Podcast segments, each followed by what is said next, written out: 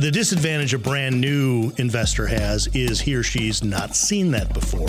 The disadvantage you have is you have seen that before. Yeah. Both are true. True. Agreed. How do you how do you fight that? I spend my life trying to prove myself wrong. I'm Scott McGrew. Welcome to Sand Hill Road. Man, that sunset is gorgeous. Grill, patio, sunset. Hard to get better than that. Unless you're browsing Carvana's inventory while you soak it all in. Oh, burger time. So sit back, get comfortable. Carvana's got thousands of cars under $20,000 just waiting for you.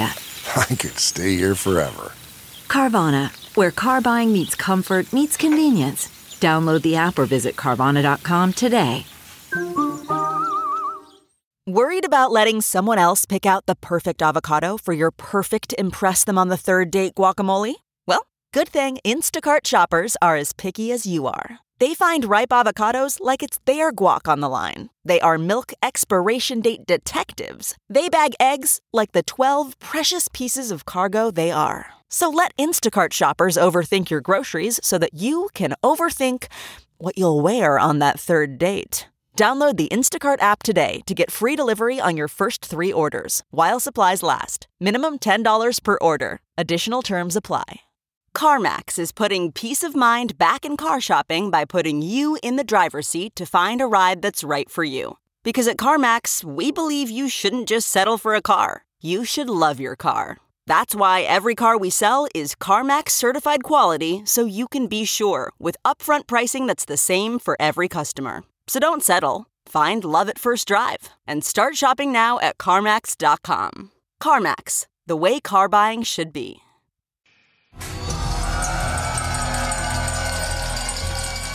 That's the sound of a company called 10x Genomics debuting on the NASDAQ marketplace this past September. Then, the very next day, it was Cloudflare's turn, a security company on the market after its IPO. And venture capital firm Venrock had funded both. It's an awesome week. That's Venrock's Brian Roberts. Take me back to that week. I mean, describe to me anything you wish about that week. That was quite a quite a five days. Not for me. Yeah. Uh, I sent out some emails to the founders and CEOs yeah. and was like, take a really long nap, right? Get some sleep because they have been going nonstop, right? You have meetings all day with new investors. After those meetings are over, you have follow up calls with investors you met the prior days, et cetera, et cetera. Um, it's a both exhausting and exhilarating process for them. Um, you know, I'm sitting there holding the water bottle, you know, at the at the mile 10 rest stop in the marathon. Brian Roberts is a partner with Venrock, a firm he's been with since 1997, and he's turned out to be a savvy investor. He looks, to be honest, like a more handsome version of the actor Damian Lewis, who plays Bobby Axelrod in Billions. Venrock put 15 million into Cloudflare, about 20 million into 10x Genomics. What did you see in those companies? What did you see in? Mm, sure. So um, Cloudflare, in fact, originally in 2000, early 2011, I think we invested, um, was literally a piece of paper from a couple of folks from HBS, um, and the thing that was interesting to the whole firm about Cloudflare was the notion that Cloudflare would get a bunch of customers, and when a security web issue came up for one customer, they could fix it and propagate that for the whole community. 10x is now the leader in single cell genomics uh, in the life sciences tool space. The thing that interested me about 10x was a dramatic increase in the ability to multiplex experiments. So, um, many experiments in genomics have historically been done on what got called 96 well plates. So you did 96 experiments at a time, right? Um, they completely changed the the critical path item in how you could parallelize experimentation, um, and we're able to do experiments hundred thousand or five hundred thousand at a time which just allows you to a decrease the cost of experiments, which is super useful to people, um, but also dramatically increase the information creation. Um, and it was that sort of step function change in knowledge creation that got me interested in that company. Both of them were super early stage, you know, almost nothing existing investments when we made them. Forbes writes Roberts is a down to earth guy with a PhD in chemistry and chemical biology, essentially runs Venrock, though he doesn't trumpet that fact. True? I guess so. Which part? down. I'm not gonna. I, I won't opine well, as to whether I want. to. PhD I want chemistry is accurate. That's true. That's true. That's right. Um, I did. I got my. I did my PhD really in synthetic organic chemistry um, in the mid '90s, uh, and then joined Venrock uh, in '97, uh, and have been here ever since. So 20 odd years now. Um, we I'm the person at Venrock who is charged with communication and culture and culture rudder kicking. I think uh, most venture firms actually don't need someone to manage people, right? It's a very outward facing. People are very independent, self starters. Like they go out and do a bunch of stuff. Um, I think lots of venture firms benefit from. Uh, improved ties that bind people together and teamwork and stuff to make the effort um, one that where the whole is greater than the sum of the parts. That's not just the sound of that first sip of Morning Joe. It's the sound of someone shopping for a car on Carvana from the comfort of home. That's a good blend. It's time to take it easy, like answering some easy questions to get pre qualified for a car in minutes. Talk about starting the morning right. Just like customizing your terms so your car fits your budget. Mm-mm-mm. Visit Carvana.com or download the app to experience car shopping the way it should be convenient, comfortable. Ah. Okay, picture this. It's Friday afternoon when a thought hits you. I can spend another weekend doing the same old whatever, or I can hop into my all new Hyundai Santa Fe and hit the road. With available HTRAC, all wheel drive, and three row seating, my whole family can head deep into the wild. Conquer the weekend in the all new Hyundai Santa Fe. Visit HyundaiUSA.com or call 562 for more details. Hyundai, there's joy in every journey. the comfort of your favorite seat is now your comfy car selling command center thanks to Carvana. It doesn't get any better than this. Your favorite seat's the best spot in the house. Make it even better by entering your license plate or VIN and getting a real offer in minutes. There really is no place like home. And speaking of home, Carvana will pick up your car from yours after you finalize your offer. Visit Carvana.com or download the app and sell your car from your comfy place. I was talking with Chris Farmer recently, who uses machine learning and artificial intelligence to try to make a lot of investments. It's my understanding that you don't use it at all. I I try not to use really any sort of pattern recognition in making investments, whether just, you know, Brian Roberts has been doing this for a while or anything even more structured and, you know, technology savvy uh, as, as machine learning or data science. Um, and mostly it's because I have found that um, everything changes right? So, like you would know as well as I, there's all sorts of different examples of you know, who were the three or four people who came up with something like the iPhone before the iPhone, right? And it all failed. So, like, if in fact the iPhone hadn't been developed by Apple, but been developed by someone new, you know, and they come up to you and been like, hey, iPhone, and you'd be like, well, I saw the other three, they all failed. This is ridiculous.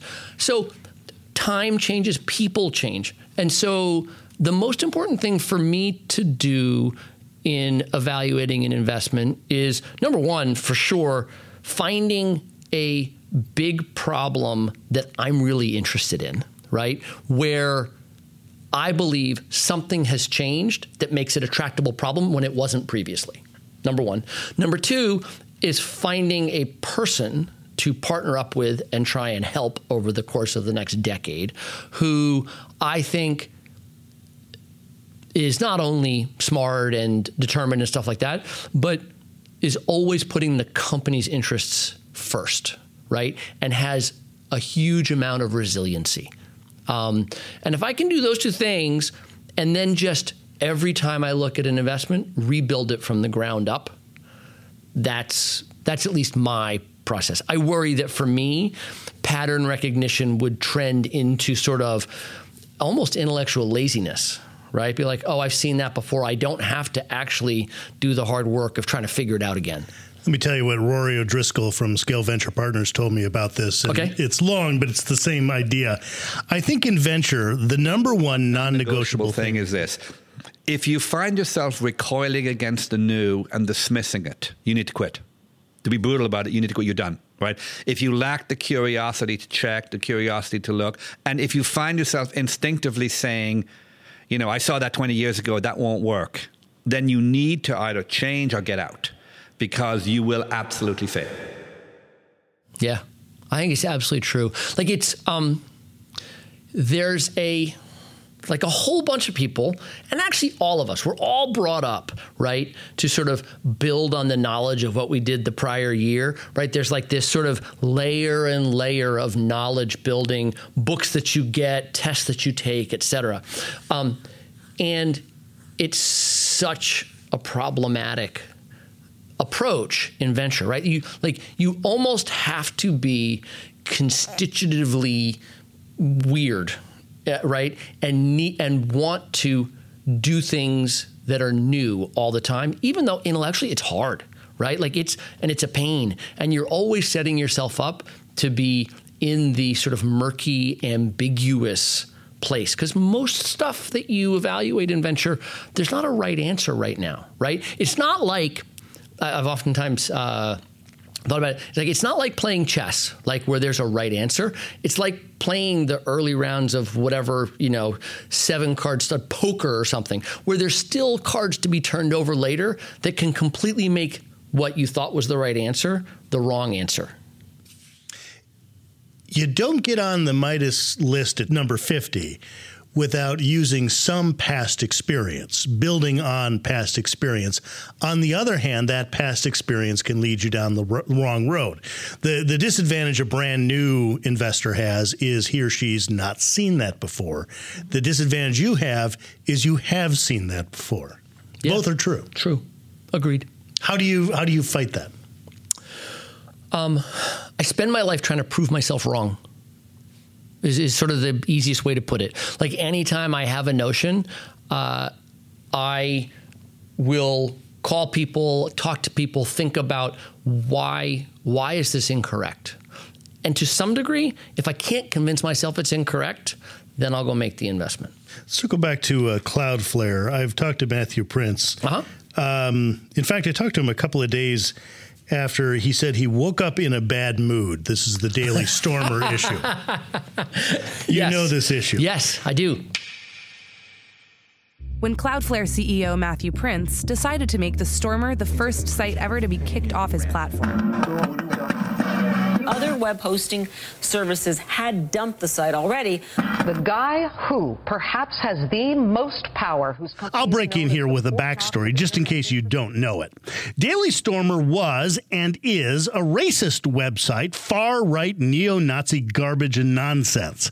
It protected itself from denial of service attacks from hackers by using security companies like Cloudflare.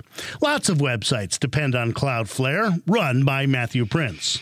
So he wakes up in a bad mood and he essentially takes Daily Stormer, which we will all agree is an awful, awful, awful website. Yeah. Uh, his actions essentially take it offline. Uh, he then recognizes that this gives him a tremendous amount of power that he probably shouldn't have. You are a board observer there. What what did he say to you about this? So, um, in all honesty, I think he recognized the uh, the conundrum of that power before he kicked the Daily Stormer off. Like, I think if you go back, I think you'll see some blog posts that he had with, like, he was um, extremely thoughtful about uh, the double edged sword of censorship on the internet by a very small group of people, right? Um, and it was actually fascinating. Before he kicked them off, um, I brought this conundrum up to my very liberal, very feminist 17, then 17 year old daughter, right? Um, I am in a, I'm in a uh, fight to the death to convince her that the world is very gray and not very black and white. Probably true of every 17 year old, right? Um, and so I brought this whole notion up. And uh, she said, it's the Nazis. Like, you got to be kidding me. Corey, kick them off. I'm like, okay, what if it was your website? Right? What if it was the Washington Post? Like, take your pick, right? Um, and so uh, I personally greatly appreciated Matthew's thought set on it. Um, my understanding of what flipped Matthew on the topic was that the Daily Stormer came out and said, hey, Cloudflare didn't kick us off, they support us. Ah, they were asking for it. Right. Okay. That couched in a, you know, in a in a wonderfully apocryphal look, I'm in a bad mood. Be, be off with your head, right? like the Queen of Hearts in Alice in Wonderland. Um, but the the line that they tripped was um, that they publicly described Matthew's very principled approach to this notion as one of explicit support for their cause. That obviously was a total no fly zone. It is a good reminder that what happens in Silicon Valley has these huge reverberations across the world. I mean, decisions made in boardrooms not that different than this one can can affect all kinds of amazing things. And it's um, it's a very concentrated group of people, right, who can do it, and right? who often think and look similar. totally, Yeah. exactly, right, right. You've you know, in the internet infrastructure world, right? You've got Facebook and Google and Microsoft and Amazon and Cloudflare, right? Like it's it's it's a and it's as you as you note, it's a it's not necessarily a hugely diverse group from a background perspective. When you invested in Cloudflare, when you invested in 10x, 10x Genomics, you were saying they were very not much more than just pieces of paper. True. Uh, what made you understand that those, and I don't mean the specifics of their businesses necessarily, but how did you say, yes, here are two pieces of paper that I think are going to be great companies? the scale and need of the problem, the arbitrage or breakthrough in the approach, and the demeanor of the people. Was those three things. And again, it's, you know, lots of stuff doesn't work out, right? Um, so there's lots of work that goes on along the way. Um, but for me, those are the three requisite initial ingredients. You once wrote, I hate getting pitched. I don't like sitting on one side of the table trying to discern the problems you're leaving out while you give me a world is the bed of roses version of what you're trying to do. True.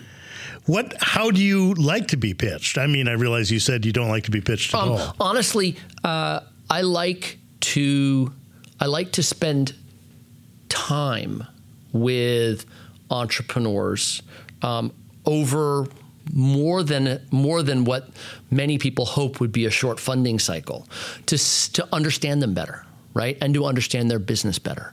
Uh, I like to brainstorm with them about the business. So, okay, like I get a 20 page presentation slide deck on things. Okay, well, let's talk about the couple of things that are keeping you up at night. Like, what happens if you are successful at this? Then what happens, right? Um, what didn't go well last year? And it's it's in those interactions that I at least understand a lot more about the people, and the people become super important in the whole thing. What keeps you up at night as far as investing or the state of Silicon Valley or the future of our economy or Um, the things that keep me up at night now are one, I feel like the market has been so robust for so long that many people involved in companies, in growth companies today, have never seen what hard is really like.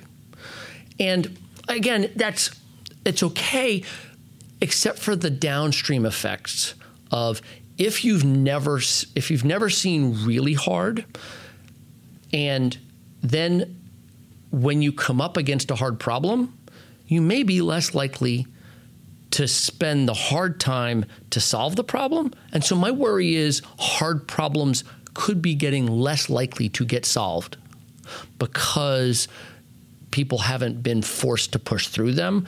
A company hits an air, po- an air pocket, and then a whole bunch of the employees are like, well, this company's not going to be worth $10 billion tomorrow. I'm going to go to some other company that is, right?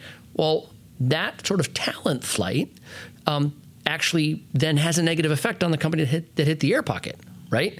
And so um, that's probably my my biggest worry is that this whole ecosystem has become the great thing that it is because it solves problems, creates things that the rest of the world thinks can't be done.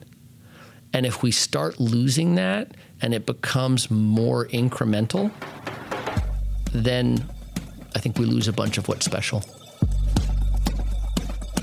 Venrock's Brian Roberts.